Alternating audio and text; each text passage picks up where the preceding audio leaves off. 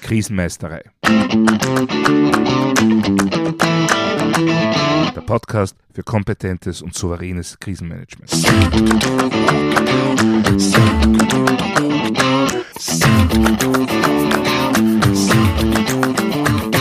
Hallo, ich bin Thomas Prinz von krisenmeistere.at.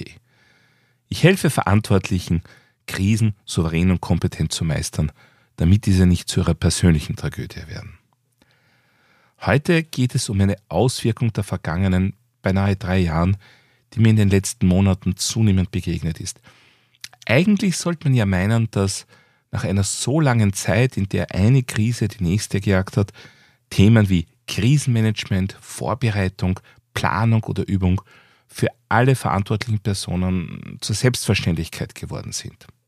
Wann, wenn nicht gerade jetzt, sollte es mehr als deutlich sein, wie wichtig diese Dinge sind und wie schlimm es sich auswirken kann, wenn man quasi auf dem falschen Fuß erwischt wird, wobei dieser Ausdruck letztendlich meist nichts anderes als eine massive Verniedlichung von man hat sich nicht um die Vorbereitung geschert darstellt. Also eigentlich sollte Ende 2022 in jedem Unternehmen, jeder Organisation und jeder Behörde vorbereitendes Krisenmanagement aus gegebenem Anlass sozusagen auf der Tagesordnung stehen. Eigentlich. Denn tatsächlich habe ich in den letzten Monaten zunehmend feststellen müssen, dass sich der Grad der Krisenfitness teilweise leider sogar reduziert hat. Ja, das hat mich auch zunächst einmal sehr verwundert. Tatsächlich haben Unternehmen, die vor Corona zumindest ab und zu geübt haben und sich mehr oder weniger regelmäßig mit Krisenmanagement beschäftigt haben, diese Aktivitäten in den letzten zwei Jahren drastisch reduziert. Einige von ihnen realisieren das mittlerweile, einige aber noch nicht. Doch wie kommt das? Ich meine, die Notwendigkeit von Krisenmanagement kann ja mittlerweile wohl kein halbwegs vernünftig denkender Mensch mehr in Abrede stellen. Nun, so vorwurfsvoll ich diesen letzten Satz auch formuliert habe, so sehr muss ich die betreffenden Personen aber auch gleich wieder in Schutz nehmen.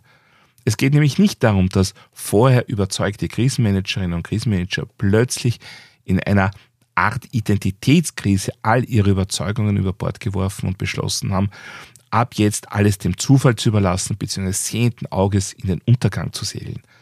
Nein, der Mechanismus, der hinter dieser reduzierten Krisenvorbereitung steckt, ist ein ganz anderer. Und zwar hängt die Sache mit zwei Dingen zusammen. Einerseits mit der lang andauernden Covid-Lage und andererseits mit den permanent hinzukommenden Herausforderungen, die für viele Unternehmen und Organisationen letztendlich wieder krisenhafte Situationen darstellen. Das heißt, letztendlich befinden sich viele seit Anfang 2020 in einer Art Dauerkrisenmodus. Und genau da beginnt das Problem. Stellen wir uns einmal eine Fabrik vor. In dieser Fabrik wird für heute Mittag eine Notfallübung geplant. Sagen wir, es wird die Explosion einer Maschine simuliert und alle danach notwendigen Maßnahmen sollen durchgespielt werden. Vom Feuerlöschen vor Ort bis zu strategischen Überlegungen auf Ebene der Unternehmensleitung. Wenn jetzt zwei Stunden vor der Übung tatsächlich eine Maschine in dieser Fabrik explodiert, dann wird sich natürlich niemand mehr um die Übung kümmern. Das ist ganz klar. Die Bewältigung des tatsächlichen Geschehens steht natürlich im Vordergrund. Jetzt verändern wir dieses Beispiel. Selbe Firma, selbes Übungsvorhaben, nur explodiert jetzt keine Maschine vor der Übung. Aber aufgrund eines Großunfalls in der Nähe des Standorts, eines Großunfalls, bei dem auch ein Zug beteiligt war, kommt es zu massiven Ausfällen beim Personal, die einfach nicht mehr äh, zur Firma kommen können und teilweise auch zu Lieferausfällen. Auch in diesem Fall ist es sehr wahrscheinlich, dass die Übung nicht stattfindet oder zumindest nach hinten verschoben wird. Denn es ist klar und verständlich, tatsächliche aktuelle Notfälle oder Krisen gehen vor.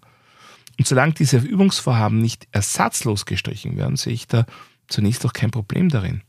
Und wenn ein geplantes Szenario tatsächlich eintritt, dann kann die gewissenhafte Aufarbeitung davon ebenfalls wirklich wertvolle Erkenntnisse für die Krisenreaktionsfähigkeit bringen. Zum Problem wird das alles erst, wenn jeden Tag etwas passiert, was die geplante Übung nicht opportun erscheinen lässt. In manchen Unternehmen war und ist das ja schon eigentlich immer so. Man ist so beschäftigt tagtäglich, dass man Übungen für unmöglich hält und lieber sehenden Auges in eine irgendwann mal auftauchende Krise hineinstolpert. Mit Covid und dem, was seit Anfang 2020 so abgeht, hat es aber auch etliche Unternehmen, Organisationen und Behörden erwischt, die sich eigentlich gern und gewissenhaft vorbereitet haben. Mit Eintritt des ersten Lockdowns ist man in den Krisenmodus gewechselt. Das Krisenmanagement wurde aktiviert und entsprechende Prozesse in Gang gesetzt. Und damit wurde die Vorbereitung auf andere Szenarien zunächst einmal auf Eis gelegt. Verständlicherweise, denn wenn ich mich mit einer akuten Krise auseinandersetzen muss, dann habe ich für gewöhnlich relativ wenig Kapazitäten, um mich mit irgendwelchen anderen möglichen Bedrohungen herumzuschlagen. Aber dann kam es im Gegensatz zu normalen, althergebrachten, gewohnten Krisen oder Notfällen, ging die Pandemie nicht einfach nach ein paar Wochen weg. Das heißt, der Krisenmodus blieb aufrecht und wurde teilweise noch intensiviert durch weitere Lockdowns, durch wirtschaftliche Belastungen, durch das internationale Geschehen und so weiter. Vor etwas mehr als einem Jahr kam dann bei mir die erste Anfrage, sagen Sie, Herr Prinz, wie kommt man eigentlich wieder aus dem Krisenmodus heraus? Wie man das angehen kann, habe ich auch schon mal thematisiert, aber heute geht es mir sozusagen um einen dramatischen Nebeneffekt der Situation, die hinter dieser Frage steckt. Wenn ich mich seit über zwei Jahren im permanenten Krisenmodus befinde was habe ich in dieser Zeit an Krisenvorbereitung geleistet? Und die Antwort, die ich in den letzten Monaten zunehmend von Unternehmen bekomme, ist gar nichts. Denn sehr oft wurde mit dem Eintreten von Corona jegliches Vorbereiten und Üben eingestellt. Wenn man sich ja ohnehin im Krisenmodus befindet, weil ja ohnehin Krisenmanagement auf der Tagesordnung steht. Und ehrlich gesagt, ich verstehe das auch absolut.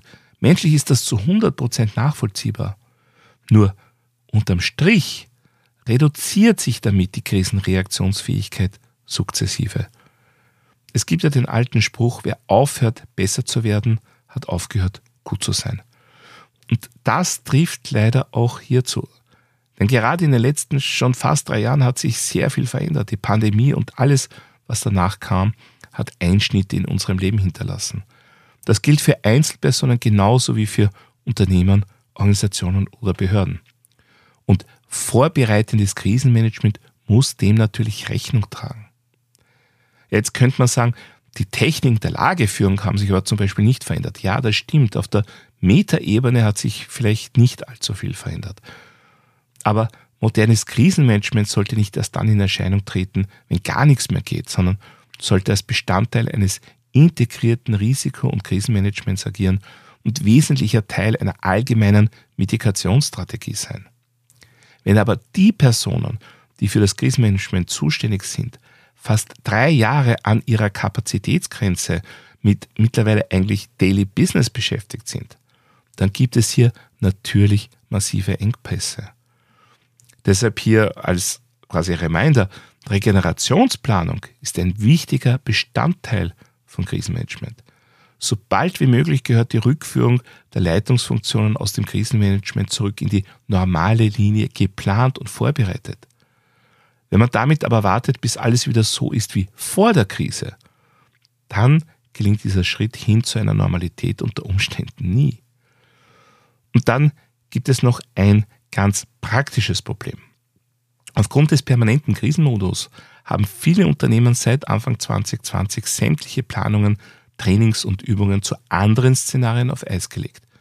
Eben nach dem Motto, während der Krise übt man nicht, da bewältigt man. Nur nach fast drei Jahren macht sich das dann doch irgendwann bemerkbar. Spätestens, wenn eines von diesen auf Eis gelegten Szenarien dann tatsächlich eintritt. Erst vor kurzem habe ich darüber mit einem CEO gesprochen, eines der Top-Szenarien, auf die er sich mit seinem Team vor Corona regelmäßig vorbereitet, es regelmäßig geübt hat, war ein möglicher Amoklauf in seinem Unternehmen. Aber eben wegen Corona wurde das jetzt drei Jahre lang nicht mehr geübt. Das Ergebnis?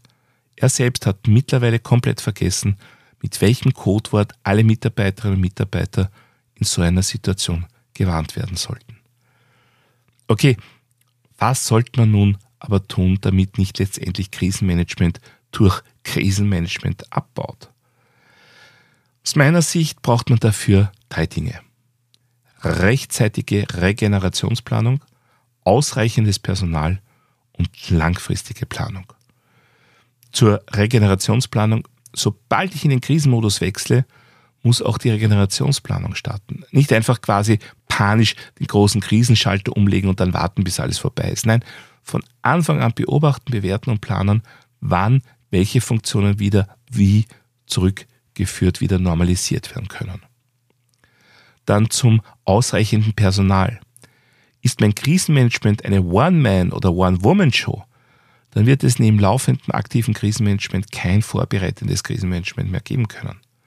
Allerdings sollte das erstens ohnehin kein Dauerzustand sein und zweitens sollte es ausreichend personelle Ressourcen geben, um einzelne Ausfälle abzudecken bzw. längere Herausforderungen auch bewältigen zu können. Und das sollte dann die Weiterverfolgung einer langfristigen Planung ermöglichen. Wenn ich immer nur von Übung zu Übung oder von Ereignis zu Ereignis plane, dann ist das weder ausreichend noch strategisch. Und dann ist es auch klar, dass mit dem Verschieben einer einzelnen Übung letztendlich die gesamte Vorbereitungsarbeit steht. Hier braucht es als wesentlichen Teil einer allgemeinen Mitigationsstrategie langfristige Pläne, in denen einzelne Übungen oder Trainings lediglich punktuelle Maßnahmen darstellen.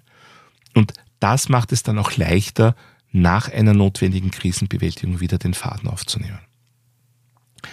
Auf jeden Fall gehört dazu auch ganz normales Projektmanagement. Und wenn zum Beispiel wegen einer akuten Krisenbewältigung Verzögerungen bzw. allgemeine Veränderungen in dieser Langfristplanung auftauchen, dann gehört das adressiert und bewertet.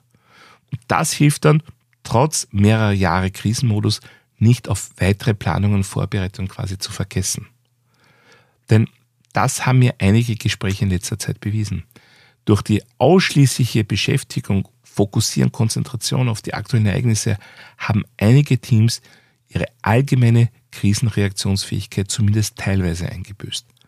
Weil Krisenmanagement zum Alltagsgeschäft wurde und für das tatsächliche Krisenmanagement im Fall eines neuen disruptiven Ereignisses nur noch sehr eingeschränkt Krisenmanagement-Ressourcen zur Verfügung stehen. Und die mittlerweile im Wesentlichen oft umgeübt. Also, auch wenn wir derzeit laufend mit krisenhaften Situationen konfrontiert werden. Krisenmanagement heißt, plötzlich auftretende disruptive Ereignisse bewältigen zu können. Das braucht Vorbereitung, Training und Übung. Eine mittlerweile mehrere Jahre dauernde Belastungssituation kann das nicht ersetzen. Leider. Soweit für heute zum Thema Vorbereiten trotz Krisenzeiten. Wie sehen da Ihre Erfahrungen aus? Schreiben Sie mir doch ein E-Mail an podcast.krisenmeister.at oder noch besser, hinterlassen Sie mir eine Sprachnachricht via memo.fm-krisenmeisterei. Ich freue mich auf Ihre Erfahrungen und bin schon ganz gespannt auf Ihre Anregungen. Darüber hinaus können Sie mich auch über meine Website www.krisenmeisterei.at kontaktieren. Dort finden Sie auch wie immer Shownotes und weitere wertvolle Infos zum Thema Krisenmanagement. Ich würde mich auch freuen, wenn Sie meinen Newsletter abonnieren bzw. mein E-Book runterladen. Außerdem können Sie sich für eine meiner Online-Schulungen anmelden. Und falls Sie es noch nicht getan haben, vergessen Sie nicht, den Podcast gleich zu abonnieren, dann versäumen Sie auch in Zukunft keine Folge. Das war's für heute. Ich bin Thomas Prinz von krisenmeistere.at.